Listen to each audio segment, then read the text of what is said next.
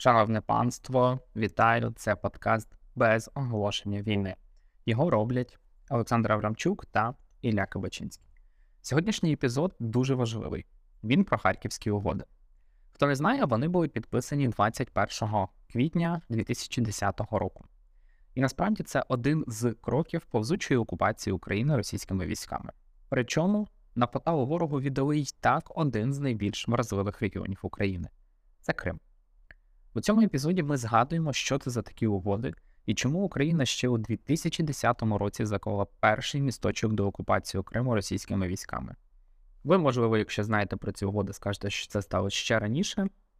Та мені здається, що саме у дві тисячі десятому році ми показали, що, в принципі, не будемо цьому пручатися.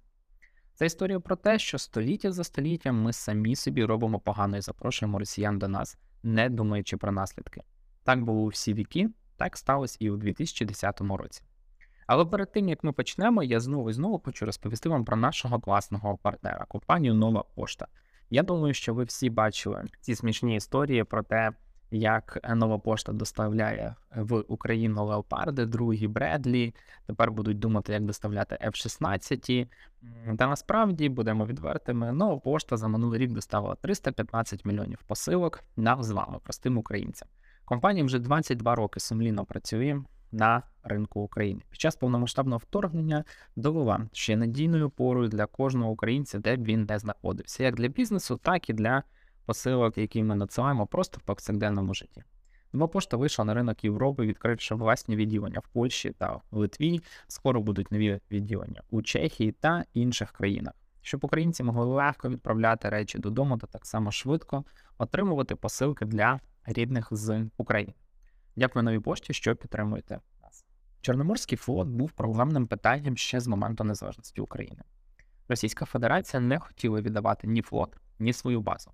В результаті довгих та тривалих переговорів Україна отримала близько двадцять відсотків кораблів, решту віддала під приводом енергетичного шантажу, поступки в обмін на знижки за газ чи списання платежів. Після кількох угод та переговорів настав тисяча дев'ятсот дев'яносто сьомий рік. Тоді сторони підписали угоду між урядом України і урядом Російської Федерації про взаємні розрахунки, пов'язані з розподілом Чорноморського флоту та перебуванням Чорноморського флоту Російської Федерації на території України. Згідно з цим документом, штаб та основна база Чорноморського флоту Російської Федерації мали перебувати в Севастополі до дві тисячі сімнадцятого року. Як на це відреагувало українське суспільство? В той час, я відверто кажучи, інформації не знайшов. Якщо ви пам'ятаєте, можливо, вам батьки розповідали, напишіть, будь ласка, в коментарях, цікаво. Але однозначно відторгнення цієї ідеї тоді не було, адже і ситуація в Україні була не з найкращих. Не так давно ми опублікували випуск про квазі-референдум у Донецькій та Луганській областях. Там можна наглядно прослідкувати, як Україна втрачала свої політичні бали, отримані у момент оголошення незалежності. У тисяча дев'ятсот дев'яносто сьомому році угодою було погоджено строк перебування російського флоту у Криму до дві тисячі сімнадцятого року, тобто на двадцять років. Основною базою флоту залишався Севастополь. Окрім того, Чорноморський флот мав право користуватися випробувальним центром у Феодосії, аеропортом Гвардійське та низкою інших об'єктів на півострові. Прихід до влади Ющенка, а також кілька повторних газових шантажів під кінець нульових, і питання Чорноморського флоту знову закономірно виникає на порядку денному. За угодою тисяча дев'ятсот дев'яносто сьомого року було вказано, що договір можна пролонгувати на п'ять років, якщо сторони угоду не зірвуть. Тодішній уряд України почав говорити, що продовжувати угоду не хоче. У Російської ж Федерації на це були зовсім інші плани. Для контексту вкажемо, що в кінці дві тисячі восьмого року мали черговий газовий конфлікт, який закінчився підписанням дев'ятнадцятого січня дві тисячі дев'ятого року прем'єр-міністрами Юлією Тимошенко та Володимиром Путіном, який тоді не, буде, не був президентом, нагадаю, невигідною для України контракту між Нафтогазом та Газпромом. Користуючись якоюсь там незрозумілою формулою розрахунку цін на газ, встановлено для України ціну в чотириста доларів за тисячу метрів кубічного газу. Дуже багато. Тимошенко прогнулась тоді, і я так скажу, не дай, бо ще хтось з вас за неї колись проголосує. Це буде катастрофа нашої країни, нашого народу і нашого суспільства. Також для контексту вказано, що у дві тисячі восьмому році сталося вторгнення до Грузії, Росія окупувала частину незалежної цієї території, та й також загалом всі оці нульові роки для Росії пройшли, ну, так собі. Ще ціла купа країн вступила у дві тисячі четвертому році до НАТО. Чорне море зі всіх сторін взагалі виявилось оточено натівськими ворогами, як от Туреччина та інші країни. Тому, очевидно, Росія не хотіла поступатися ще однією військовою базою у Чорному морі, хоча мала вже одну в російському місті Новоросійськ. Також скажемо, що у дві тисячі шостому році стало зрозуміло, що переговори між Путіним та НАТО зайшли в глухий кут, тому що в той момент насправді були розмови про те, що, можливо, якимось незрозумілим чином Росія таки стане учасником НАТО. Не склалось, Путін навколо бачив ворогів, і тому для нього питання Чорноморського флоту у Криму було, скажімо так, наріжним каменем. Отже, повертаємося у дві тисячі дев'ятий рік. Переможці революції дві тисячі четвертого втратили всі свої політичні бали та програли боротьбу за довіру населення. Українці, довго не думаючи, зробили ставку не на того. Президентом стає Віктор Янукович. Це, звичайно, стид і срам, але я не уявляю, якщо чесно, як можна було голосувати за зека. Менше з тим вже трапилось, що трапилось, історії ми з вами не змінимо. Можемо змінити лише меню. Та насправді події починають в той момент розвиватися дуже швидко. Інаугурація «Остановіться» відбулась двадцять п'ятого лютого дві тисячі десятого року. Протягом наступних двох місяців у Януковича, уявіть собі, п'ять зустрічей з тогочасним президентом РФ Медведєвим, який зараз взагалі, здається, втратив зв'язок з реальністю і зійшов з розуму. Бо потрібно розуміти, що так багато зустрічей двох президентів може не бути і за десять років, а у них було за два місяці. Серед тих рандеву – обговорення нової угоди стосовно Чорноморського флоту. Назва «Харківські угоди», оскільки все було підписано у Харкові двадцять першого квітня. Залишалися тільки питання ратифікації у Верховній Раді. Давайте коротко, що це за угоди. Україна отримує від Росії тридцять відсотків знижки на газ, але ці тридцять відсотків не можуть перевищувати суму в сто доларів. Також Україна отримує по сто мільйонів доларів в рік за перебування Чорноморського флоту у Криму. І найголовніше, що флот буде перебувати у Криму до дві тисячі сорок другого року.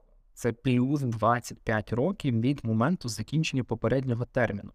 А з дві тисячі десятого року це плюс тридцять два роки. Кілька поколінь людей ще мало жити з Чорноморським флотом у Криму. І оскільки я нічого не мав сказати про тисяча дев'ятсот дев'яносто сьомий рік, то про дві тисячі десятий трошки сказати можу. Протестна активність була. Угоди не хотіло ні українське суспільство, ні медіа, ні частина депутатів, там якогось естеблішменту і так далі, і так далі. Ставало зрозуміло, що Крим зливають РФ. Потрібно віддати належне, що насправді про це дуже багато писали і говорили. Ця тема була на порядку денному, і навіть мені, я тоді був досить юним хлопцем, чимало новин про це бачив. Не е, приховувалась ця тема, вона широко освітлювалася. Це насправді дуже важливо. Ви, якщо маєте, наприклад, бажання, чи просто не хочете зі всім погоджуватися, можете сказати, а як же так?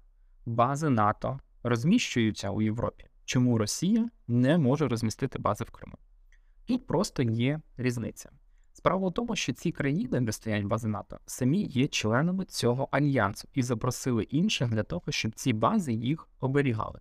Наприклад, країни Балтії чудово розуміють, що не зможуть самі себе захистити від Російської Федерації. Тому вони запрошують союзників себе оберігати. Вони самі сказали, приходьте, розміщуйте тут бази, давайте нам побільше контингенту, артилерії і так далі. Бази Чорноморського флоту Російської Федерації Україну не оберігали, а як ми побачили згодом, взагалі забрали нашу територію. Тобто сам контекст зовсім-зовсім інший. І так, квітень дві тисячі десятого року, двадцять сьоме число. Угоду потрібно було провести у Верховній Раді. Незважаючи на протести опозиції, Володимир Лейл, тодішній спікер, відкрив засідання, і поки його охоронці закривали його парасольками від яєць, що в нього летіли, провів голосування. двісті тридцять шість депутатів було за. Серед них сто шістдесят депутатів партії регіонів. Всі. двадцять сім депутатів від Компартії України і Комуністичної партії. Весь склад фракції. двадцять депутатів від блоку Литвина. Весь склад фракції. Сподіваюсь, ви також про Литвина більше ніколи не будете говорити, забудете, перехрестити і все. тринадцять позафракційних депутатів. дев'ять депутатів від блоку Тимошенки і сім від фракції Ющенка «Наша Україна, Народна самооборона». Я вважаю, що важливо знати наших героїв, тому посилання на список депутатів, які проголосували за Харківські угоди, я також додам у опис цього подкасту, зможете ознайомитися. Угоди між Україною і Російською Федерацією з питань перебування Чорноморського флоту Російської Федерації на території України були ратифіковані. Янукович і компанія апелювали до того, що ці угоди врятували Україну від банкрутства, і завдяки ним країна отримала величезні знижки на газ. В пресі тоді фігурувала фантастична цифра – економія в три з половиною мільярди доларів на рік. В наступні десять років це майже сорок мільярдів доларів економії на енергоносіях. Ви, напевно, зразу подумаєте, ого, Україна зекономила сорок мільярдів і ще по сто мільйонів рік додатково отримує за розміщення Чорноморського флоту. Ну реально виглядала як вигідна угода. В чому ж проблема? Ну, насправді проблем було багато, і уважний слухач вже помітив, що я навів е, знижку чи отриману вигоду лише за десять років. Як так? Ну, власне, це у нас і буде по-перше.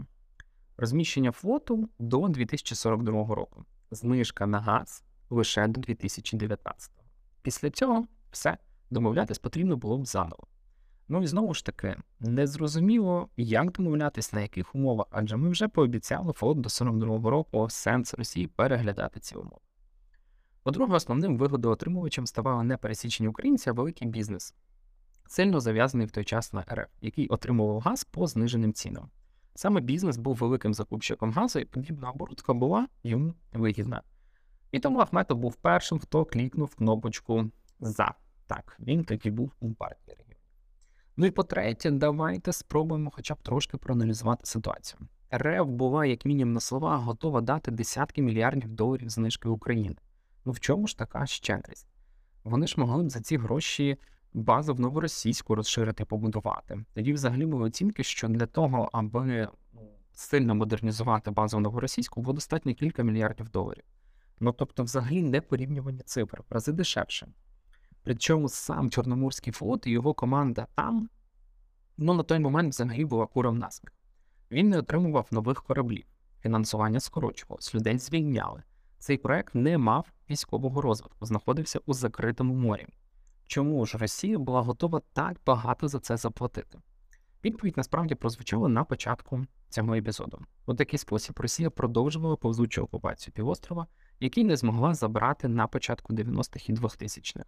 Нагадаю, у нас є випуски про те, як Крим намагалися відібрати на початку дев'яностих та епізод про Тузлу. Але от третя спроба Росії видалась вдалою. Харківські угоди продовжували створення російського анклаву у Криму, зокрема у Севастополі.